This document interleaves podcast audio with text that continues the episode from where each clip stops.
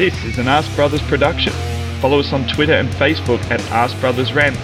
Download all our content on SoundCloud, iTunes, and Spotify. And if you like what you hear, don't forget to smash that subscribe button. Enjoy!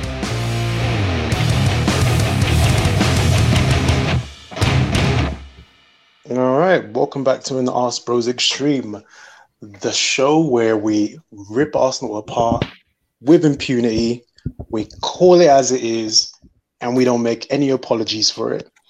But before I introduce my guests, obviously everybody is aware of the news of the passing of Diego Maradona.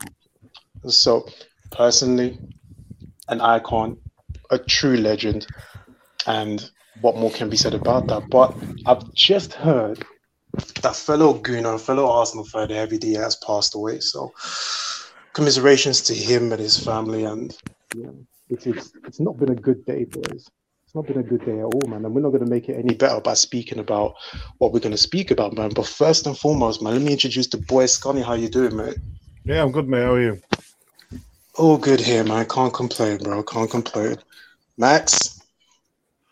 Oh, mate, yeah, early in the morning. Just woke up to hear that Diego Maradona's dead and now Heavy D's dead as well. So, not the best morning to wake up to, but happy to have wonderful gooners like Trev Hill in the room. Yes, sir. Welcome, Trev, man. I need to have you on this show, bro. I need to have you on here at some point and make it his Ask Bros Extreme debut and oh, sporting an ugly pedo tash, man. Pots. what, what's going on with this, man? Oh man, listen, next week it goes. Next week it goes. All for a good cause and all that. But this is listen, I'm missing it, man. I'm missing my beard. I don't like my Freddie Mercury tash. It looks like I've been kissing hamsters. I'm done with it, mate. I am done with it. I need to get rid of this next week. But it's a pleasure to be on here, man. It's not been a great year of 2020, and it's been a horrendous day as far as football's concerned, and of course, as far as Arsenal was concerned. I met Heavy D a few times, uh, sat next to Harry Symeou at the Emirates as a season ticket holder. So obviously, uh, yeah, a really uh, sad day to be honest, and uh, uh, a footballing hero has also gone as well. So um, yeah, great uh, introduction there, Manny, and thoughts go out to both families. But cheers for having me on, man. No, man, you're always welcome, bro. And, and and we're not gonna make it any easier, are we? We're not gonna make it any better. We're gonna speak about, as it's titled, the gruesome quartet. The four players on the chopping block today: Willian, Aubameyang. The fuck are you doing? Are you talking? Is that my sound? Is that my sound? No, are you talking that... into your own butthole, Manny? That sounds fucking terrible. Yeah, you're. Me. Your audio is awful, man. I thought it was my headphones, awful. but can you guys hear me now? Ish. Yeah, it still sounds like still sounds like chicken and waffles, chicken and waffles. Well, I forgot my headphones, man. So you're just gonna have to deal with it, bro. That's better though, man. That's much better. Whatever you're talking into now, better. stay with it. yeah, now you're not talking into the butthole anymore. Just keep talking into whatever you're talking into. Oh, fuck you.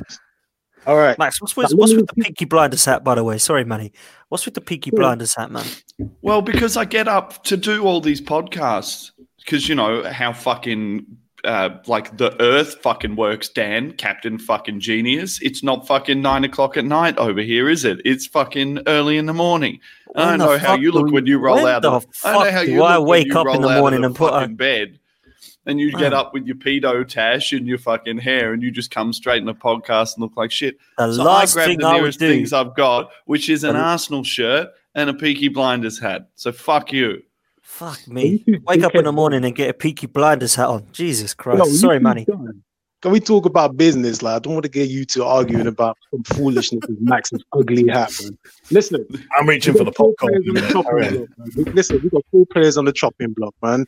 Willian, Aubameyang, Lacazette, and Pepe, these guys have been our consistent underperformance since Fulham. Now, I've asked the boys, right? Pick one player, have a little monologue about them, and we'll break them down. And I'm going to start with Max. Max, who were you given as a player to break down? Mate, mine for today is Pepe. Um, and I think the reason why I I've been given Pepe or I took Pepe is I've actually been very uh, Pepe positive and Pepe vocal over the last couple of weeks about finding ways of getting him into the team and finding ways of of getting him into the game. Um, and I guess like my big my, my my big issue, the thing that I'm coming around to now is the fact that it's not possible to look at footballers on a singular plane of talent.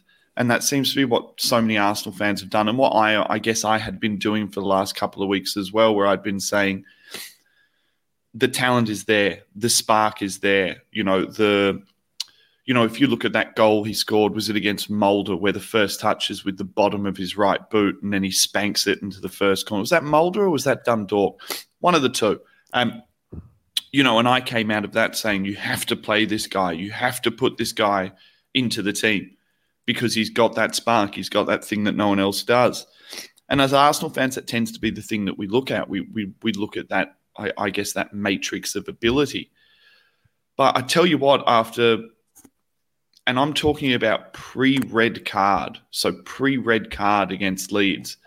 After that, I don't know whether this guy has the other part of the game, you know, the mental fortitude, the the mental toughness, or the desire to be a successful player, to do the, the small things that it takes to be a successful player in a top four Premier League team. And I think to be a successful player in a top four Premier League team, it involves an application that lasts more than, let's say, one touch, two touches every game. I find it interesting that we spent so long as Arsenal fans and larger and larger parts of the fan base now looking at Theo Walcott's, looking at Gervinho's, looking at Ozil's, looking at all these players who didn't track and didn't do jobs and didn't have specific roles within their team where they had to hit specific markers. And and like it or lump it, I heard a lot of people saying this morning um, on Twitter, you know, you don't ask a horse to swim, you know, because a horse is there to to run. Sounds like a retarded comment, I know, but um, and saying that you know why would you be asking Pepe to defend? And it's this, they're the same people who asked, why would you ask Ozil to defend? And do you know why? Because it's not 100% of your job, but it's 30% of your job. And even if you're not going to put a tackle in, your role is that you have to pull back into the space. You have to at least give the defender a reason, or the attacker a reason, or the midfielder a reason not to want to go down that channel. And I don't think it can be kind of misconstrued this year that teams have worked out where there are weaknesses and they play to those weaknesses. I listened to a really good, I saw it in the game, but I, but I couldn't quite put my finger on it. And I, I, the really good tactical breakdown was from Clive from Arsenal Vision, which is very, very common because I, I, think Clive's a, a, bit of a footballing savant. Um, and he was talking about how all Leeds did after 15 minutes was work out that Pepe wasn't going to track, so they didn't need to put a midfielder on him. When, when they had the ball, they could just go, they could overload that side. And by all intents and purposes, he got an absolute bollocking at half time. And I felt that he wanted to get himself off that pitch. I felt that he didn't want to be there anymore. He fancied an early shower and he pulled himself off. Now, I mean, the question that I have, and I, I put this to Toby, and Toby really turned it around on its head and it changed my thinking because I put up straight away saying, I think Pepe is done not as a footballer, but mentally. I think he's done all the reports we know about him. He's a very shy boy. He apparently doesn't, he's not involved in any cliques at Arsenal. He's been at the club for 18 months, doesn't speak a word of English. People don't know where he goes after training. He disappears after training. So there, there are massive red flags already about whether this guy has the mental fortitude, whether he wants to be in England or, or whether he'd rather be a big fish in a small pond in France. But I put it to Toby and said, I think he's done at Arsenal. And the thing that Toby threw back was, you play him now you have to play him. He has to play every Europa game. He has to play every cup game because otherwise you're just going to devalue what 72 million, let's say 72 million has already come down to 50 million on performance. Well, you're just going to devalue him down to 30 odd million again. And I don't know whether you go again and you point at recruitment here and you say, when you're recruiting, did you not recruit for the person? Because I know when I recruit, and someone gives me a resume and they say that they've got all the skills that they require to pour gin into glasses and talk shit about it. The second thing I start looking at is whether or not that person has the personality to fit into my group, whether or not that person has the mental application to work hard when it gets tough. And it brings up these massive questions again, uh, you know, not just about Pepe, but about the people who bought him in and, and you know, the, the, the 20 odd million pounds that Raul pocketed and how devastating it is that this team so desperately needs a guy like that. This team so desperately needs a, a, a spark difference, like randomness generation, which he does. He, he's the guy who doesn't run inside his lane. But it looks to me, guys, like we're going to get stuck again with another devolving asset, or we're going to end up with another guy on big money for a contract that we can't shift because he's 150 pound for someone who hasn't done a lot. The thing is, though, the thing is, sorry, Manny, just jump in there. The thing is, Toby spot on what he said. And the reason Toby spot on with what he said is because you're going to get to a situation, like you say, Max, where if you are a Matteo Guendouzi, you can afford to go, fuck you, see you later, go and find another club because he was costing the club seven million pounds. This guy's cost us 72 million. What then happens is you play that guy on for tomorrow night and hope that he has the game of his life because that is what's needed now. We can't just, I think he might be done at Arsenal. I think he might be. I think Arteta has seen a player that he doesn't like anyway do something very stupid. He's given Arteta a reason to treat him like dirt now. He was a player that come out and spoke very, very highly of himself and said that he needed to be playing football, which a lot of the fans actually wanted to see. And when he gets his chance, he didn't perform on the pitch and does something stupid. That for me is all the reason now for the manager to say, I told you you weren't good enough and look at what you've just done. This is now what needs to happen on Thursday night. He needs to have an absolute outstanding game with a goal or two and be the best player on that pitch to have any chance of turning Arteta's mind around that actually maybe it was just a bad night. And I'd like to see that happen because I think that this guy, there's something there. If this guy was a waste man, if this guy was a, you know, the Gervinhos of this world, I wouldn't be caring so much. But there is some talent there. I can see something in this guy. I can see pace. I can see technical ability. I can see somebody who can drive um, and at defenses and cause some horrendous problems for them. When he's played centrally, he looks to me like it's going to be something that defenders would see as a nightmare. So I don't really want to be giving up on Pepe just yet. But I think Max makes great points, and I also believe that Toby makes uh, some great points also. For the pure fact that if we now drop this guy, it's 72 million potentially down the drain. Right. hold on, hold on a second, Scotty. There's the problem, right? That I have with Pepe. Does he truly believe that he is supposed to be this great player? You know, does he truly, truly believe in his own ability? Because I see a player who's so lost. I see a player who doesn't have much spark, right? I see a player who, you know, is happy to do the bare minimum at the moment. And I have a problem with that because his ability and we've we've seen it. We saw it against Chelsea in the FA Cup final. We saw it against you know Sheffield United. He can be decisive, but I just don't believe that he believes he can be great. So there's a mentality issue with Pepe. You know, he's a guy who you need to you know constantly have your arm around, but at the same time. You know, you have your arm around him, then he goes and he does what he did against, you know, against um against Leeds. Now there was an overreaction to that sending off, right? We've done a lot worse. We've seen players do a whole lot worse. The overreaction to his sending off was ridiculous. This is a young man who made a mistake, right? He made a mistake and he's going to learn from it. But I, I, don't know. I just, I worry. I worry about them. But first of all, we don't even play to his strengths. And secondly, he doesn't believe in his own ability. So we have two issues there, man. Yeah, sorry, I've just been put off by Max's little banner. Uh, but yeah, what I was going to say is I was going to try and maybe go a different route on Pepe because I see everyone goes on about this 72 million pound and everything else. It's not him who's asked for the 72 million. It's not him personally. You know, that was the deal that the, between between club and club. You know, this hindrance that everyone seems to have against him costing 72 million pound. That's not his fault.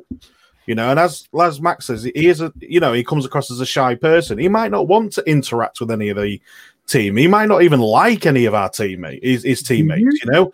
And we're in that same position. We don't like half this fucking team.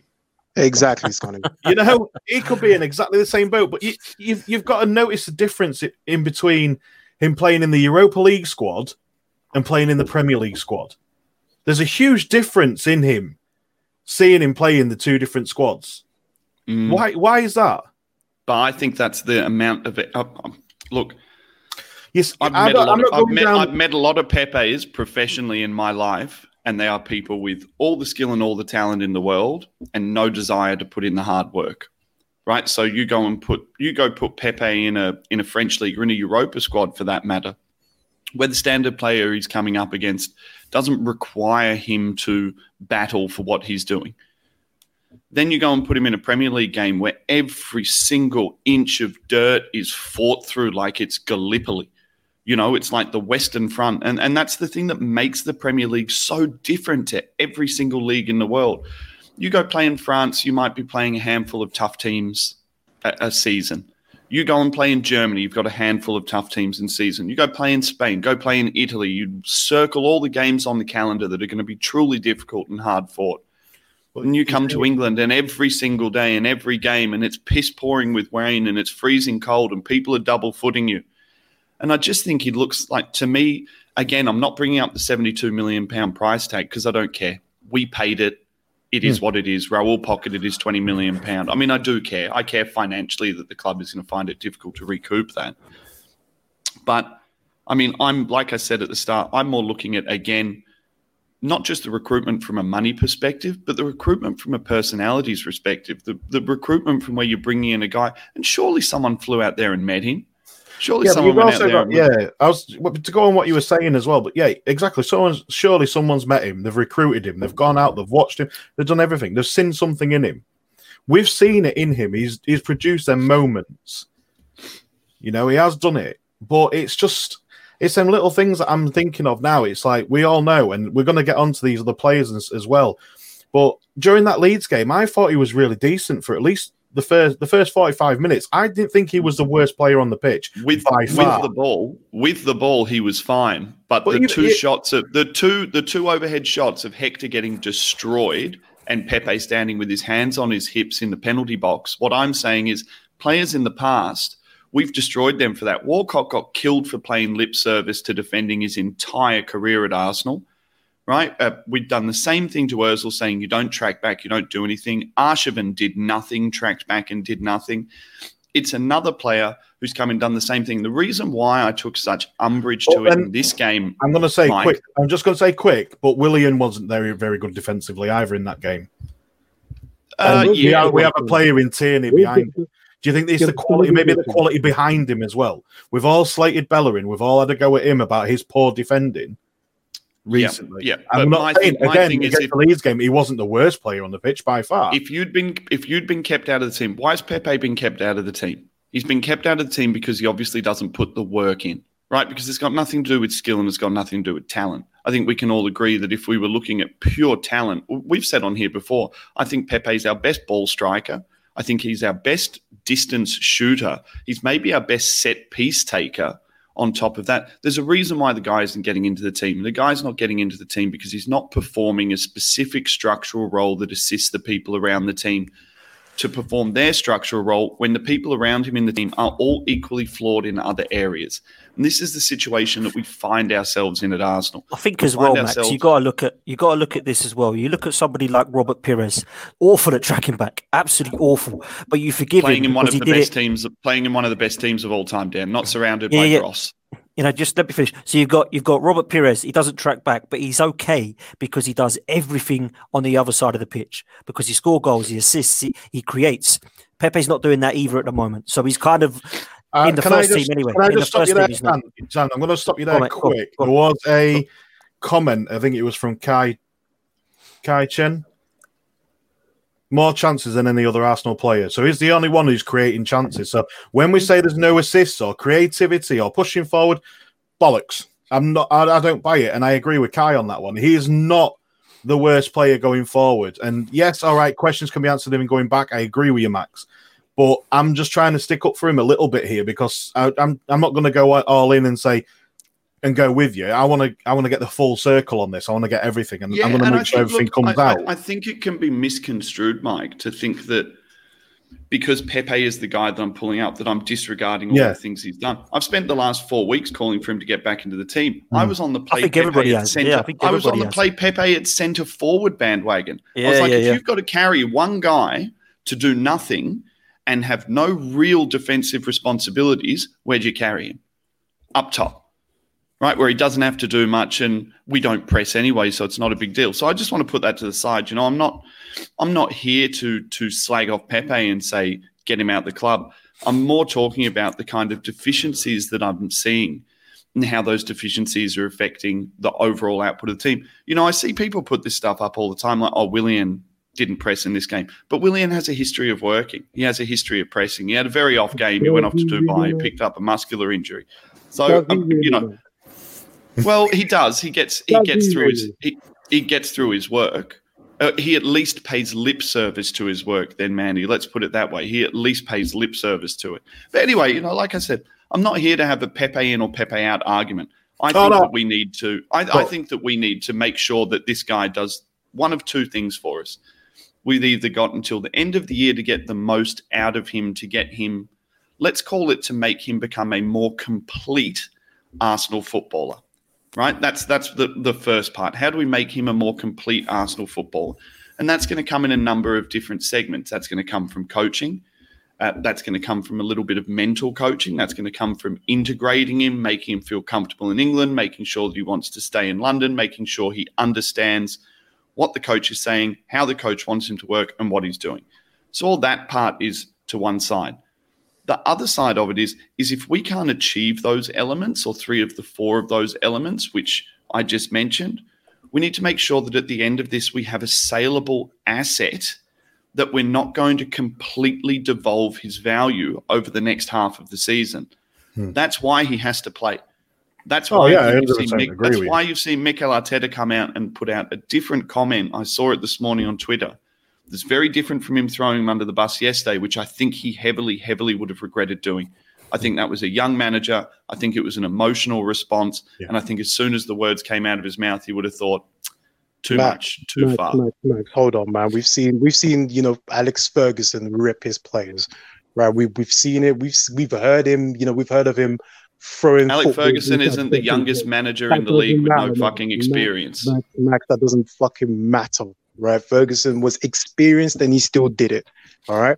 If Pepe wants to be, you know, if we want to make Pepe a sellable asset, number one, he needs to do it on the pitch. Right. Now, I'm not gonna, you know, throw him under the bus. We shouldn't be doing that. We should be backing him. And the abuse he got, because I want to address that. The abuse he got from so-called Arsenal fans, go fuck yourself. Disgusting, man. Right? Disgusting. Disgusting. Mm. Right? I hear all the time that you know we should back our players and we should do this, that, and the other. There's a section of this fan base that are riddled with with you know, they're parasites, man. Disgusting what they said about him. You should be backing him because this is his lowest moment as an Arsenal player. This is lowest moment, and we should be backing him. And what are we doing? We're throwing him under the bus and and and you know throwing disgusting abuse at him, right? So we'll see what happens with Pepe. And I love the, the discussion about him. But I want to move on, right? And I'm going to go next, right? Because I'm looking at the comment and Kai Chen put this one up, right? And William puts the work in. And that's the player I decided to speak on because I hate to say I told you so, and I'm not going to say those words. I'm just going to give you a list of players William Gallas, Petr Cech, you know, Mikael Silvestre, you know, Kim Kallstrom, David Luiz, Benayoun, really don't forget him. Benayoun as well. What do all these creatures have in common? Has-beens. Never was and never should have been at the Arsenal, right? And when the signing of Willian was, you know, was announced and it was, you know, in the airways that he was going to sign, I was screaming to the top of my lungs, no. Because what Willian represents to me is another example of Arsenal failing to address their issues and just piling on more and more problems. A 32 year old with his best years behind him, what was that signing about? He comes in, has a great game, you know, against Fulham, has an amaz- amazing game, right? We all gave him plus threes. We all gave him man of the mm. match. And we were like, oh, you know, he got more assists than Ozil in one game, blah, blah, blah. We were all saying that shit. What has happened since? We have seen a player who is boring. We have seen a player who doesn't affect the play. He's a structural player. We've said this. If you want to play Willian, you play him in a structure, great. What does he do? Max, you were saying that you know he was he was paying lip service to you know his his duties. He was nowhere to be seen, William. He was nowhere to be seen. The guy was off for two weeks and he looked like he went and played international football. I Do don't think- understand that signing. Hold on, Pod. I don't understand that signing. And I don't understand what the plan was. Signing Willian, we've just added another sheep. We haven't added a man. We haven't added anybody who's going to make us title challengers or, or make us even, you know, pretenders. We've signed another 32 year old reject from Chelsea, and we are not learning from our problems. Willian does not improve us whatsoever. It was another waste, another free signing that's going to cost us millions. So Manny, why do you, why do you think that his performance from Fulham and his performances of the last seven to eight games have been so different? And can he change it around because there's only nine games gone? I don't know if he can change it around, but I don't know whether he has it in him. You know, he's he's already lost, you know, a yard of pace, and he's clearly being asked to do a job, right? Clearly, but he just doesn't affect the game at all on top of the pitch. So again, a front three essentially is a front two with Willian there because he doesn't do anything. But that's where he's been. That's where he's deployed in the wrong position. Because Where would you against Fulham, he was against Fulham. He was playing much more central in that game. He was He was floating I in guess. that game. he was floating around, but he he was popping up central. I think it was the Sheffield game where he was awful for a half, and then he got moved onto the left of a midfield three, and he was pushed up in behind, and he looked quite good as well. Because I quite like him popping off and giving and going. The problem is, is that he doesn't have the explosion and the energy to get down a touchline anymore. I So why did got- we sign him? Why did we I- yet again? And Go and Manny, this this is this is the million dollar this is the million dollar question. These banners are getting out of control today. This is the million dollar question, Manny. You know, or should I say this is the two hundred and forty odd thousand pound question, two hundred and fifty thousand pound a week question. And you can't say this wasn't an Arteta signing because apparently he pushed for it. Apparently he wanted this. This is something that he was desperate for. So, I mean, and then the other scary thing about it as well is then those same guys are on the phone to fucking what's his name in China trying to get him over here as well. The other Chelsea Brazilian reject who went over there. Oscar. Williams on the phone. Oscar saying, Oscar, oh, come on, it's really nice over here. Oscar, we've got banana lounges. They give us a massage. We don't really have to do much in the game. Do you see what I'm talking about? Do you see what I'm talking about? We've signed more sheep. We've added to the mess. We've added to a clique. You know, the David Luiz clique. You know, we haven't that's what- improved our with William. mate. We haven't improved it. He doesn't bring anything new. So yet again, we've kind of we've blocked the path for somebody who could actually been effective. You know, possibly a Reiss Nelson could have taken his spot, possibly. Now, I'm not saying Reiss Nelson is, you know, is the answer, but watching him against Leeds, let's say this first. His delivery is shocking. I don't know final who put him ball, on corners. He is awful. Get him off set pieces. That was apparent last season. What is he still doing on there? However, at least he was positive. At least he was buzzing about the pitch. At least you know there was use there was youthful exuberance on the pitch. I look at Willian and it's slow, it's lethargic, it's boring. I, what was the point of this? Mm, I don't think William would have played if Saka hadn't have played three internationals, though. I think his intention would have been to drop Lacazette and to drop Willian. And he was like, well, we've got this big run of games coming up. We're coming into Christmas. And if I kill Saka, I kill the team. So I'll give Arteta just a just a quick pass on that particular selection. I did feel a bit sorry for Reiss Nelson and Joe Willock actually, and he was one of the reasons why I felt sorry for him actually because Joe Willock, a number of occasions in the first half, I thought didn't have as as shocking a game as everyone else said. Thought he was pretty poor, but so was a lot of players. I actually thought he was trying to drive forward, and there was two or three occasions just in the first half where William was beside him, behind him. And I was sat, I was sitting there thinking, please move forward. Aubameyang was doing the same, by the way, who I'm sure we'll come on to in a minute. But we looked at Joe Willock and I'm thinking, why are you the one driving forward? And then when Reiss Nelson come on, everyone said he was terrible. I saw more driving forward from him than I did from Willian the whole the whole for a few games now. So I do not think that Eddie and Nketiah, Reiss Nelson, and Joe Willock are going to make it at Arsenal. I just don't. I think they all need loan moves, and then we can look at it again. That's not going to happen at the moment. But personally, I do not actually believe that they were as bad as people were saying. And I do actually feel sorry for the likes of those lads because they're playing with absolute dreadful people at the moment. So I, I, was a little bit, I thought it was a little bit harsh on Reiss Nelson personally. The reason Willian upsets me so much is because I wasn't disappointed as much as Manny was with this signing. And the reason was is because he'd had a really good season at Chelsea, the one before. So I thought, you know what? He's 32. He's clearly got the, the desire still, and he's clearly still killing it in the Premier League because he was with goals and assists. And I thought, you know what? I'm okay with it. it. Doesn't excite me. I'm not excited by it, but I'm okay with it. And what has happened in the first nine games is it's already looking like it's turning into another Kim Kallstrom or David Luiz situation. And that's why it's so frustrating. So I am with Manny so far. But I ask this question again. There's nine games. Can he turn it around? Manny thinks not. I think that he's got enough quality in him to see something more than what we're seeing currently now. And that's what I'm clinging on to. I'm trying to keep positive with him because he's all we've got at the moment, man. This is pff, Pepe now sent off. We're we're gonna struggle. Oh, this is tragic, man. This it, to me to me it's tragic. I just I want to believe because I want to be proven wrong, right? And I'm waiting for the day that somebody at this club and somebody in this team is going to prove me wrong. I hate being right about my team and these players. I hate it. I hate sitting here and being like, I told you so about Willian because that means we are the ones who are paying for it. I can't stand it. Somebody prove me wrong, please. Right? So we're gonna move on from from Willian Scunny unless you had something to say about the move.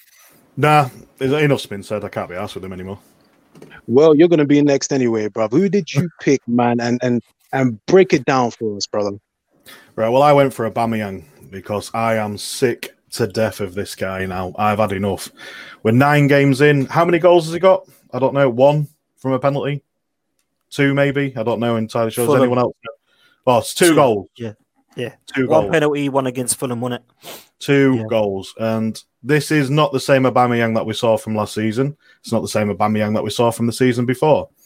You know, the season before was he he had the golden boot with two other people um, and then he was one behind Vardy on uh, for last season. So where what's going on with Aubameyang now?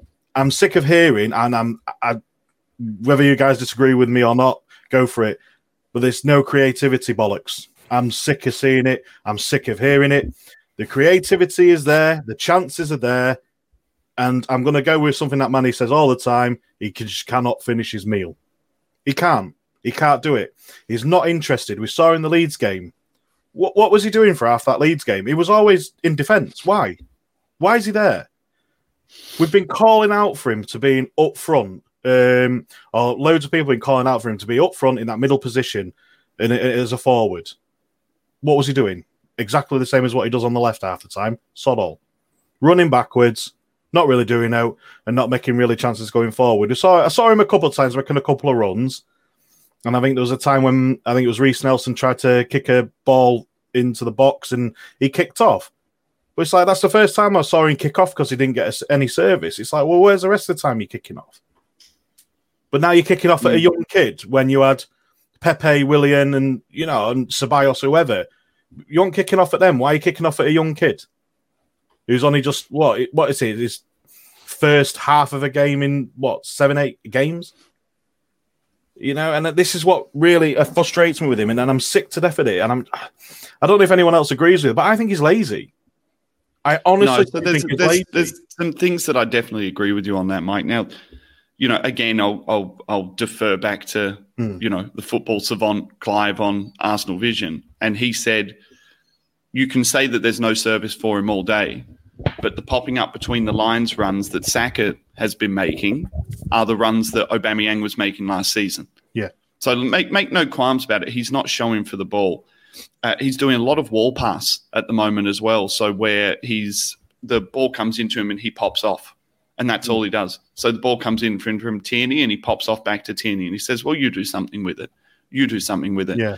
And I think that's a little bit of petulance that's crept into his game where I, I think he's got to a point where he's maybe a bit fed up trying to do it himself. He's fed up trying to carry the team on his own back with his own goals. But guess what, champion? You just got paid the big money to do that. And you're the Arsenal ch- and you're the Arsenal You're the captain. So man. I think He's you've got major issues there. The second thing that I want to I want to cover off that I think has been really really under analyzed is you've got a guy who when he scores runs to the crowd, does a forward flip, pulls masks out of the crowd. Hmm. Like he's very active on social media. He's a good time guy. And you've got a guy who's now been playing for the best part of what are we coming up to? Eight months without crowds. End of last season, start of this season. We'll be getting up to there. This is a guy who who who feeds. Don't forget that you know a lot of these professional footballers they're sociopathic by nature. You know they want to be in the FIFA game. They they wait for their FIFA rating to come out. They want people to have posters of them, people to be cheering their name. They listen to their song sung in the crowd. And I think when you've got a player like Aubameyang, I, I think you might be seeing a, a, a compiling effect on him just as time's going on. So you take the compiling effect of the fact that he's got the captain's armband and he's had it from the start of the season now. And he essentially got that captain's armband while Arteta was taking over. And there was very little pressure on the playing group because Arteta had come in and it was all on him. A manager had just failed. Now he's probably feeling the weight of that. He's got the weight of the contract on top of him now as well. I don't know whether Aubameyang feels the weight of the contract. I wouldn't have thought he was a personality who would. I would have thought he was a personality who would have relished being the top played guy in the team because he's he's the icing on the cake. He's the cherry. You then get the whole no crowds thing on top of that, and then you've got this other piece which I spoke about on Guns and Yellow Ribbons yesterday, which is about the unrest, the division, the factionization within the club boiling underneath from all of these dross players who need to go. Now you look at who Aubameyang is closest with. He's closest with Lacazette, who's miserable, and he's closest with Özil, who's miserable. So this is what I mean about compiling elements. You know, people said, "Oh, it's a positional thing. He needs to play centre forward. He needs to play here. He needs to play there." He doesn't look happy. He doesn't look engaged. And if you've got a guy who's not happy and not and who's not engaged, who requires the adulation of fans to feed off, you've got a recipe for disaster here. And once you've put that Matt, much time Matt, and that Matt, much effort and that much finance into a single pillar, if he Matt. stops firing, you're going to have problems. I'm, I'm hearing a whole lot of woe is me from you, Max. I'm hearing a whole lot of woe is me, and I'm not hearing enough accountability for No, Aubameyang you've got me misconstrued. It's still on him to get himself up to do those things. I'm not Yeah, giving him a didn't say pass Be on man. Any of those elements. I'm Max, not giving him a shut pass. I'm just making sure that those ingredients are in the bowl when you're You're making the give him the shit cake. Well, they're Shut bold. up. Fuck you. You, you spoken, man. Shut up. I'm just gonna mute you, bro. Yeah, Um, I, am going to say. I- I sorry, Okay, sorry, on, man. I'm gonna say. on. Oh, go on, go on. It's there is a lack of accountability for Aubameyang himself. You are the captain, right? And before you are the captain, you are a man. You take responsibility. He came out when he signed that contract and he said, "I want to be an Arsenal legend." Big words, right? Massive words. So go out there and prove it. Go out there and prove that you want to be an Arsenal legend. Why is it that you know?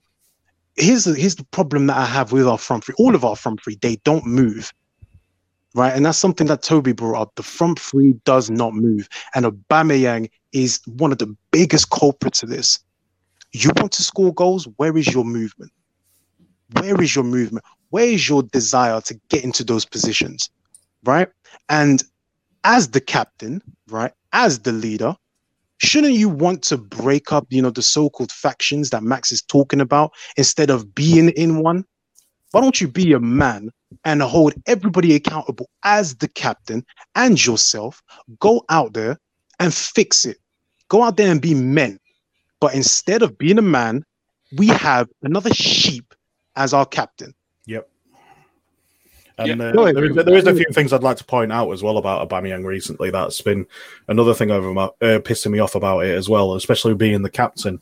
Where was it for Guendouzi when Guendouzi did that at Brighton? Where was the captain? Another example. Where was he at Leeds? What was he doing? You know, Xhaka and Tierney looked like they was going to go down. Where was the captain? Why wasn't he getting involved? Where was he? Laughing and He was joking too with busy someone else. laughing and hugging Yeah. Leeds players on the other side after That's the not whistle. captain. And Exactly. and there's another thing as well is this credit in the bank that I keep hearing. Oh, he's got credit in the bank. No, no, no, no, no. You're the captain.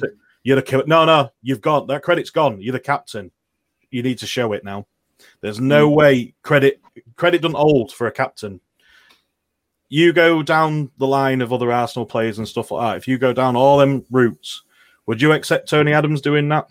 Would you accept Patrick Vieira doing that? Would you expect? Mm. Would you? You know, I mean, would you accept Thierry Henry doing that? No, you fucking wouldn't. Why should we? eh, You know, why should we let Aubameyang get away with it? He's a cap. what, you know before I bring before I bring Potts in, man, because Potts, you've been quiet down this. I'm going to bring you in in a second, but can I just touch on right? So we shouldn't accept our current captain, you know, laughing and joking with Leeds players, but we shouldn't accept any of our players doing that. And one, fuck, I just want to bring him up. Granit Xhaka, go fuck yourself. Go fuck yourself, right? This is another example, right, of Arsenal players yet again being a bunch of bitches. And I put Aubameyang in this as well. Kieran Tierney, right, the only fucker who showed any balls, your only captain on the day. Look how they treated him. Look how Xhaka was, you know, pally pally. And this is somebody that some people deem to be captain material. Your so-called leader is over there hugging and kissing this this his his friend from Leeds. Meanwhile, your teammate who just got here, you're taking them away, protecting him from your friend. And we have too many players like that. Our captain is smiling and laughing, and the only one who's showing any balls, any leadership, is a young Scot who just got here. That bothers me. Potts, come on in, bruv. What you got to say about this? Mate, it's bothered me for a while about Granit Xhaka. And uh, people were telling me that they've seen progress, they've seen him improve under this manager. One thing that hasn't improved is his uh, weak mentality. And this is another thing that frustrates me with this Arsenal team is the whole of them are weak. Because it wasn't just Xhaka, it was Bellerin as well, another player who I think is mentally weak, who's standing right next to him looking at what's happening. If people can tell me that they are doing the right thing with what they did with Kieran Tierney, then please explain to me this. If they were so worried about Kieran Tierney getting sent off and they wanted to get him away from the situation, you be a leader and you take that dude that is your guy down the tunnel with you. Keep him away from all of the action. If it is that bad that you think he's going to get sent off after the game, I don't accept the attitude of he needs to grow up, he needs to become more mature Bollocks. about this thing. This is bollocks because people that were saying that the other day were not saying it when Keown jumped on Van Nistelrooy. They weren't saying it when Vieira was getting sent off. They weren't saying it when Bergkamp pretty much nutted someone at Sheffield United years ago at Highbury. Dan, they, They weren't were saying it when we tried to fight. They weren't saying it when we tried to fight Dier in the North London derby. We were all lauding Lichtsteiners and lauding Guendouzis for going and getting in their faces. It's But now not- everyone's so like, we oh should no, be. Xhaka's, Xhaka's the mature man for pushing Tierney away. I hope You know Tierney tried to fucking headbutt Xhaka in the tunnel for that, and know, I hope that it's causes so- unrest. Chances are he probably did. it's not just that, boys. It's not just, you know, these same people who are loving up Xhaka right now and saying he was mature. It's what we have as a fan base accepted this mediocre, weak, feeble mentality. We have accepted that it's okay for players to do this shit. We have accepted that a guy who throws the captain's armband on the floor and the Arsenal shirt should be accepted, right? As a fan base, we have accepted that. So it doesn't surprise me that there are people out there who were slating Kieran Tierney for what he did because there's cer- certain Arsenal fans out there who have forgotten what we were and Accepted. forgotten that we were a team of men who went out there and fought. If you kicked us, we kicked you. There's a Yeah. section of the fan base that are happy with us being kicked and are happy with us turning the other cheek. They have forgotten what we were all about. You got to remember that Kieran Tierney is not an Arsene Wenger. signing or an Arsene Wenger player. And the players that were doing the lack of leadership that we've just discussed were Granit Xhaka, Bellerin, and Aubameyang, all signed by Arsene Wenger, all in that All clique, AW all in that Yep. AW signings, all in Baku, fucking up. All of them in the the last five, six years that they've now been here, failing, consistently bad performances, liabilities in terms of their mistakes. So this is why I have more leniency towards Aubameyang than the three of you, because this is the poorest of his form in an Arsenal shirt. The last two seasons or two and a half seasons, let's say, that he's been here, he has been on fire in terms of his goal scoring ratio. He's been performing, he's been banging in goals. He is going through a shit time. And I'm not sticking up for him because he has been terrible. And I thought his performance against Leeds was by far the worst I've seen uh, uh, in an, in an Arsenal shirt from Aubameyang. I don't take the point you make, Max, about the lack of fans, just for the pure fact that I saw lack of fans in the semi final where he battered City and lack of fans in the final against Chelsea where he battered Chelsea. And then obviously in Liverpool, did the same thing. So in three of those games at Wembley in a huge stadium, he scored five goals in three games. He's just going through a poor patch. He is. He's just going through a poor patch at the moment, and he will score goals because that is what he is. He does fuck all else, but he scores Mm. goals, and I don't Well, mind he's missing that. out on forty thousand pounds a week as well at the moment, guys. Don't forget about that. It's a forty k a week goal bonus for him There we go. why ain't he trying harder then? This is because his question, contract's mate. too big. Look, Why aren't the the end others the around him? Too He's he not may, the be, only he one. may be going through a poor patch. I can get you that, Dan, but he's not even having shots on target. To say Yeah. you're going through a poor patch, he's not even doing that. That's what's really pissing me off. When you know, he- when he shoots, he goes, "Oh, well, fuck off." You know, at least show some fucking com. You know, show some passion or something like you. Oh, you fucked up. Like fuck bollocks. Damn. Not. Oh shit. Oh, fuck off. I guess we can all agree on this. I guess we can all agree that we need to see more from our captain. I guess we can all 100%, agree. mate. I guess we can all agree that leadership, right? Leadership and mentality is something that's been lacking at Oh. this football club for me throughout the Emirates era. We're not serious. We don't have a mentality, right? And in, the, in this group of players, right? The only winner for me in this group of players is Kieran Tierney. Yeah. That's the only winner. That's the only one with any mentality. But it was in Scotland, so it doesn't matter. Man, it's the same, the That's same all I hear. that haven't won anything in their lives, mate. Yeah, it may have been in Scotland, but Kieran Tierney can boast is like, look what I've won. I've come from a team of winners. His mentality is different. And he has come to a team who apparently have, you know, World Cup winners who are useless. The same World Cup winners are some of the worst signings that we've made in our history. He's the only winner there, and he's the only one who is showing it, right? we have a lack of mentality and a lack of leadership. The captain should be the first one right there in the front line, taking his boys away from trouble and making sure that he is doing his part. Right now, Aubameyang for me is just the sheep. He is following, he is not leading. And until he does that, we have every right to rip into the man, goals or not. You're the captain. It's that simple. Now, Potts, you're you're up, bruv.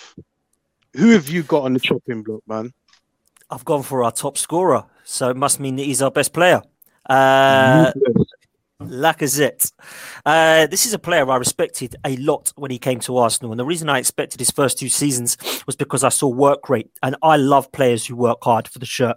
I don't care if you are giving uh, 110%.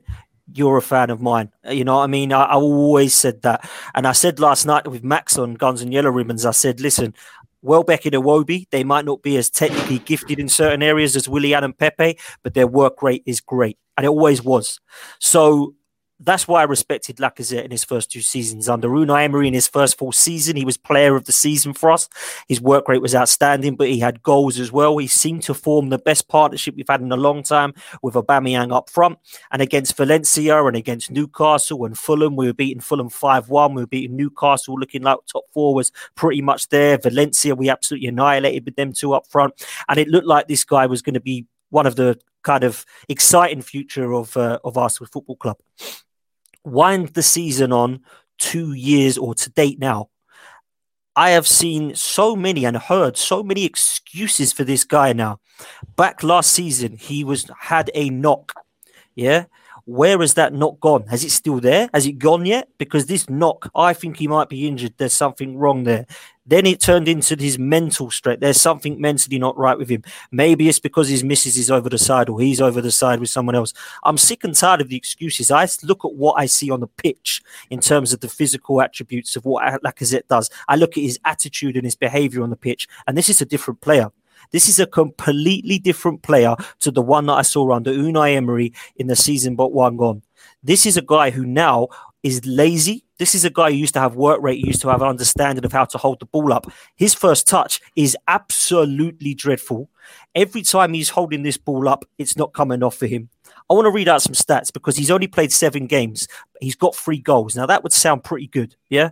If you was to say you're a striker, you've scored three goals in the seven games that you played. He's had nine shots, six of which have been on target. Again, you'd think, okay, he's only missed three.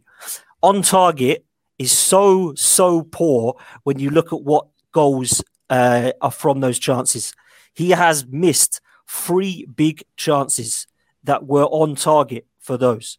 The one that he had, was it from four yards against Leicester? He's had one when he went through and hit it straight at Alisson. He's had uh, he's had the opportunity against was it West Ham or Sheffield United that he completely The, blasted the as well. Villa header from the Tierney Villa, ball. thank you, Villa, Tierney's cross. Okay, so those chances are the huge ones he's missed, and these are the ones that I jotted down. Fifteen passes per match. Now, some people might say that's great and that's fantastic. I don't believe that that is great, and the reason I say that is because he's being asked at the moment to come and drop deep, which means that he should be involved in a lot more of the play, which is what Aubameyang some people say can't do. Okay. So when you come in and you only manage 15 passes in those games, I think that personally is pretty shocking. And the one that gets me the most 14 fouls in seven games. Every single time that dude has a player next to him, he fucking hacks him. He's too he's too vulnerable at the moment. That's the word I'll use. Lacazette is too vulnerable at the moment. And I don't buy moment? this. Say At the bro. moment, Potts? At the moment, Potts? Yeah, listen, mate. It's been a listen, year of this, bro. It has been a year now. So, what I look at with Lacazette is a player who I would like to do what I want to do with Pepe. Give the guy some time to turn his form around. He's had enough time. Pepe hasn't. This guy has. He is not the same player, Manny, that we saw under Unai Emery, in my opinion. What's left on Lacker's contract? Uh, he's, he's on 182 grey a week, uh, 182k a week, and his contract much runs out. Yeah, hang on. Let me finish. He's on 182k a week, and his contract runs out at the end of next season. So he needs to either be sold in the summer or he needs to sign. If he signs, he's going to ask for about 250k plus a week. Get rid of this dude in the summer. He's done. He is done at this club. That's enough said of from me on that. That was a nice monologue, Potts, man. And those stats really reflect what a lot of us have been saying about Lacazette, man. His attitude just stinks. You know, when he was in the Europa League matches last season, and when he was supposed to be the leader for the youngsters around him, instead of being that leader, and, and we've mentioned this before, instead of being that man who led the team, he was petulant. He was, you know, you know, shouting at the younger players when they were making mistakes, throwing his arms around. Lacazette is useless. Let's just be real here. He is useless. He doesn't want to find his form. I don't see effort from Lacazette. His first touch, Lord of mercy. I just mm. remember one of his first touches in one of his last games. Jesus Christ. Oh my And people wonder why Deschamps was picking Giroud over Lacazette and why he can't get in the international team. That's why, because he's been Hell. terrible. Max has mentioned it before. He would have Giroud back in the team over Lacazette. Because at least because Giroud has maximized the, you know, the he has maximized the skills that he had in order to make him the, the footballer that he is. Lacazette won't even do that. He doesn't press like he used to. He doesn't hunt for the ball like he used to. He's lost it. At first, people were saying that you know it was his injury that he got early last season. It's not. I don't know what it is, but he's never been able to find his mojo again, and it's costing us. Look at his away goals record.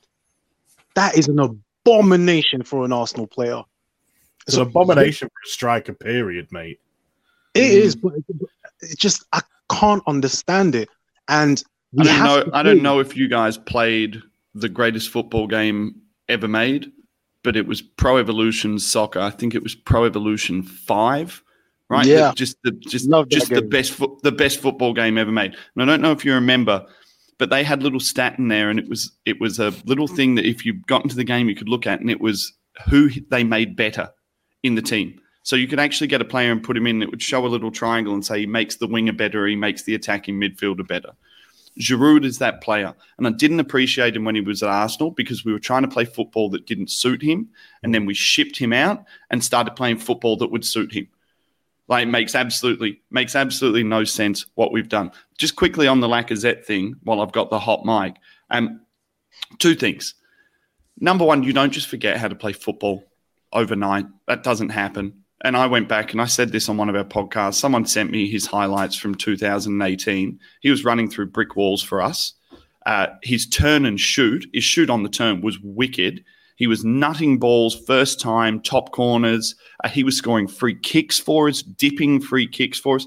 This doesn't just dissipate. This isn't just something that just disappears.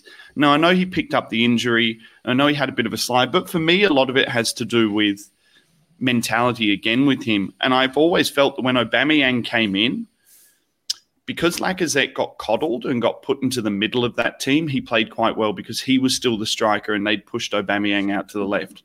And as Aubameyang got better and better and better, as my wife grinds coffee really loudly in my ear, it's okay, it'll be over in a second. I'd put it on mute, but I was halfway through a point.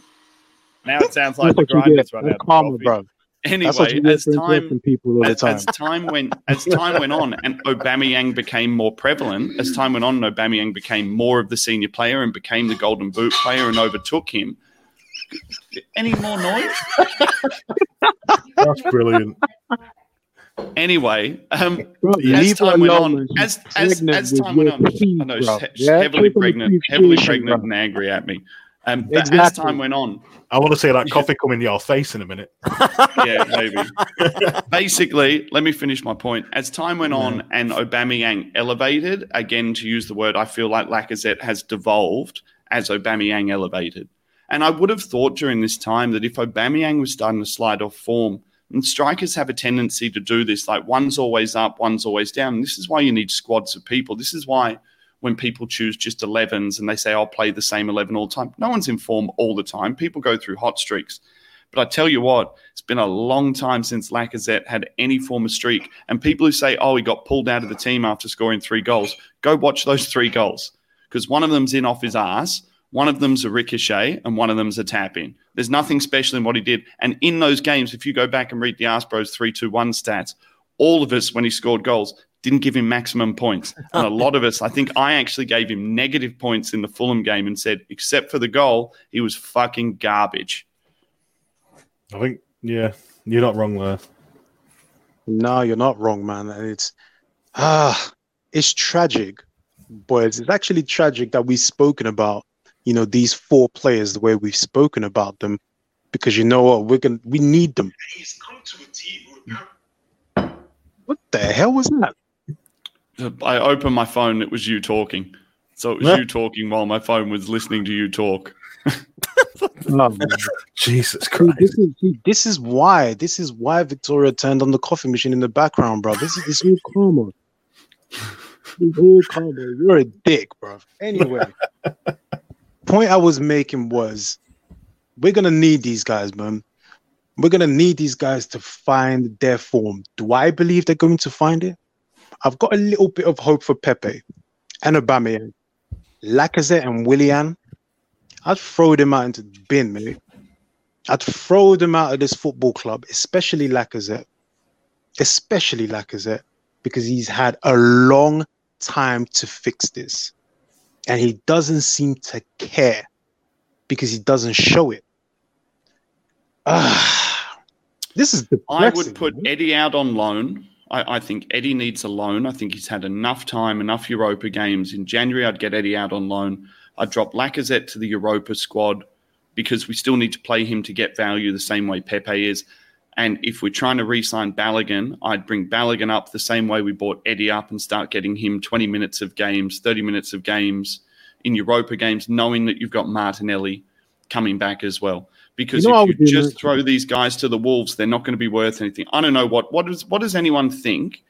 Let, let's just round table. Number one, is someone going to come in for Lacazette? Because I shouldn't. Mate, people come in for bad players. People have taken bad players from Arsenal lots of times. But what's his actual physical worth? And I mean, including his residual worth, the fact that he there is a good footballer there. Is he a don't twenty-five care. million pound player? Max, it doesn't matter. It doesn't matter. If if you know what, if Arsenal's serious, right? If Arsenal's serious, you start getting rid of the clicks now. Hmm. You start getting rid of the clicks and the players in those clicks in January. Lacazette being one of them. Put him in the shop window. I don't care how much you get for him at this point, right? Because he's not even a 25 million pound player. He's not. You're not gonna fetch that kind of money for him. Like that's that that ship has sailed. But if Arsenal were dead serious about actually wanting to build a side that you know that you know a side that goes somewhere, start getting rid of the clicks in January. If Arsenal was serious, I'd get rid of Lacazette in January, mate. He would be out the door. Yeah. He cannot get to the summer with a year. We can't allow that. We can't because he can just decide to sit unless the unless the club that want to buy him offer him those wages. So really, if we're serious, get rid of players in those clicks in January. Start to show some balls. That's what I want to see, mate. I don't know what everybody else thinks. No, I agree. Um, th- them clicks need to go. It's poison, absolute poison in the club at the minute, and them clicks need to start. You know that the club does need to start showing that these clicks can't happen anymore, and getting rid Not of these. going anywhere till Özil goes. It Well, all that- it all rides on your. Özil. This is your start now. He's got six months in January left. Buy him out. Just get rid of him. Just show a bit of promise. Or show a bit of, like Manny said, show balls in what you're doing. Why is he even training with the first team, boys? Fuck knows. I was Well, going to say. yeah. Why is he even there? I read two things on this. So, legally under contract law, you can't dissolve a player's contract unless that player is in breach of contract. We know this Or- one, Mike. What's the other one? That position is made redundant. Now, you cannot force redundancies within a football club while you are still playing football. So, the, the concept of just going and giving him the money, he still needs to accept that money. The only thing he has to do is show up to a training session when he is asked. If he doesn't start, if he doesn't show up to training sessions, if he doesn't show up to official meetings or do what he is contracted to do, then he can be removed. So it's rock and hard place with Özil. Get him training with the damn, you know, grooms with the gardens, man. I don't know, man. Get him training with somebody else. I don't want to see that cunt. In, I, I, I can't. I Mm. can't because you can see the poison. He's on his Twitter during games. He's never on his Twitter during games, trolling the club. Why is he still with the first team? Allowed, you know, to, allowed to, to to to breed his poison. Guendouzi ended up being a, a you know an Özil fuckboy. Enough of this, man. Enough of this. Get him out of here. Don't get him out of here. But this Don't is why we can't wait for the. What the hell is he doing there?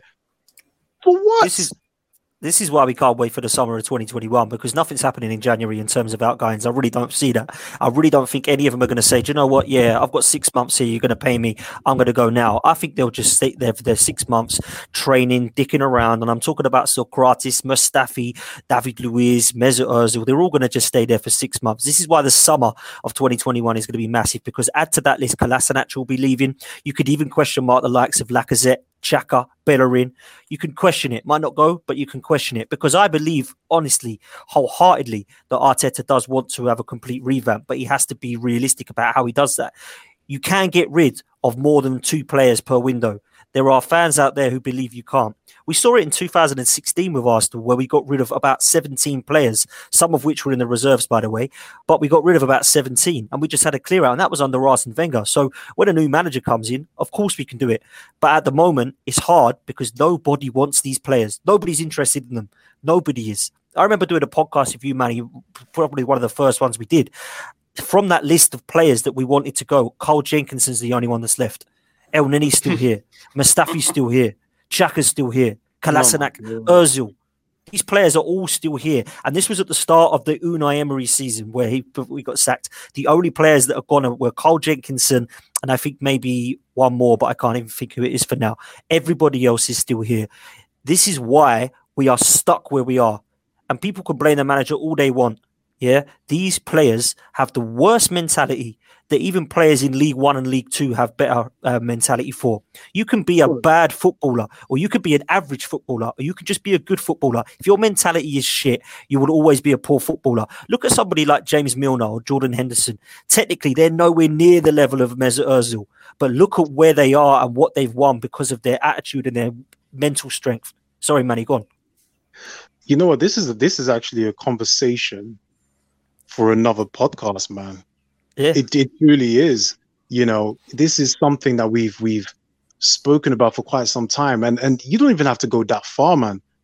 Go back to the Europa League final. Look at that starting lineup and how much has it changed, and then you understand why, as a football club, we are not moving forward. Anybody right now who is who is questioning Arteta, please do because that's what you're supposed to do. Yeah. But anybody who is screaming ah, Arteta out after 10 months and after, you know, inheriting a team full of losers, you're an idiot.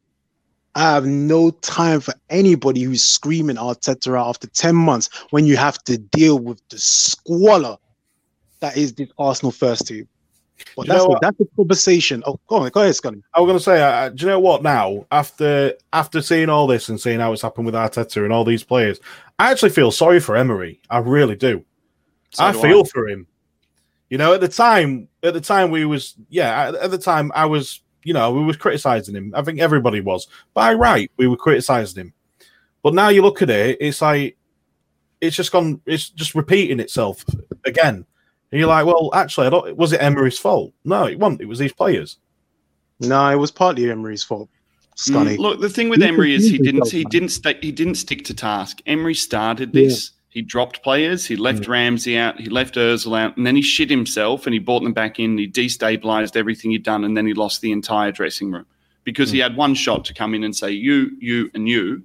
You can all fuck off, and I'm, I'm, there's a little bit of fear in me that Arteta's done something similar because he came in and Yeah, said, "You know, you're either with it or you're not." And I think then he's gone, okay, but I need that guy, and that guy's undroppable because management isn't linear. You know, Mm. one size doesn't fit for everyone. You can come in with the biggest statements in the world and say, this is how I'm going to do and this is what I'm going to do. But you have to be flexible. And the problem is, if you start off as a hard line and then you start applying flex into that hard line, what happens with all humans is they will find the cracks and they will start to take advantage, or they'll find the cracks and they'll start to slip through them. You know, my Well- thing always used to be if I bought my own team into a new venue and I took over a venue and I always bought my own team in there, I'd chin one of my own guys in the first couple of weeks. I'd fucking chin him in front of everyone. So everyone knew it doesn't matter who you are, I'm coming for you. I And feel a- like that's what Arteta wanted to do and how he's fallen on his And there's a reason why you got hit with a bar stool, mate. No, listen, boys. Listen, boys. No, Like, I get, I get what you're go saying, Max. Sorry, man. I'm just going to say this quick. I get what you're saying, Max. I actually some, somewhat agree with you. But this is the worrying thing. January, you have to pick your Premier League squad again. oh Lord, Yeah. don't. And don't. he won't do it. will the cracks start showing then? He Oh my won't do it. This is this is the thing. And you say that the crack showed with the, you know with Emery, and he was an experienced manager. Arteta's a very inexperienced manager. Sonny, but I'm we're not even going to entertain this, man. We are not, we're not going to entertain this. The Can last you imagine the division? Can you Oh imagine what would happen with Twitter? Oh, I don't even want to think about it. I don't even want to think about it. But I want to leave. I want to leave the listeners with this, man. You I'm putting go a for- seed in there, mate. That'll do for me. We're just. We're not even going to entertain this, Scotty. We're we're just not going to do it, man. But I want to leave. I want to leave the listeners, the ones who are still here with this, man. I need you guys to go back to April 2019, right? Before we went to, you know, to Dubai for that for that useless, you know, little break, we beat Manchester United, and I remember saying on the podcast, "You, we will see whether this team has improved if they secure top four. They didn't do that. They then went to Baku and bottled it. They then came back the following season and done worse and down tools on Emery. I fear that that is happening again. Mm. The common denominator, right, in the plight of Arsenal Football Club at the moment are the players. If you're going to keep defending these players, they're good enough, this, that, and the other. You actually love this. You want this. So, you know what? I'm, I don't want to say they're down in tools on Arteta just yet, but Arteta has chinned them. And yet again, you are seeing the weak come to the fore. Boys, thank you lot for joining me, man. This is, I think this has been the best Ars Bros Extreme that we've done. I think we're getting pretty good at this, man. Scunny, as always, thank you, bro. Pleasure, as always, mate. Max, you ugly bitch.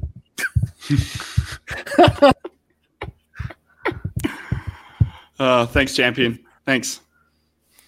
But take that down, man. Take that down. What's wrong with you, man?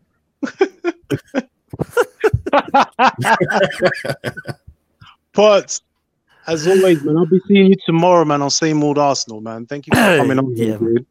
Hey, man, no, it's all good. Friday, Friday, Friday, Friday, Friday, Yeah. Friday. Friday, man, and I look forward to it. Uh, that will be a great show, as this has been. I've really enjoyed this, boys. I really have, because it's not been about just ranting. It's been about healthy debate about why these four players are not performing at the moment. And it's not let's slag off four players and see which one we all hate. It's actually been quite constructive criticism in certain ways, and it's been really enjoyable. So I really appreciate you boys for having me on, man. It's been a pleasure. Twos and Ooh. throws, mate. That's what it's all about. Yeah, man. So come back again. Scunny will be hosting the Friday night preview, I believe. What time is it going to be on Friday, Scunny? Uh, probably the same time as what you and Dan are on, so I'll get no no viewers, so it's all right. you know what, man?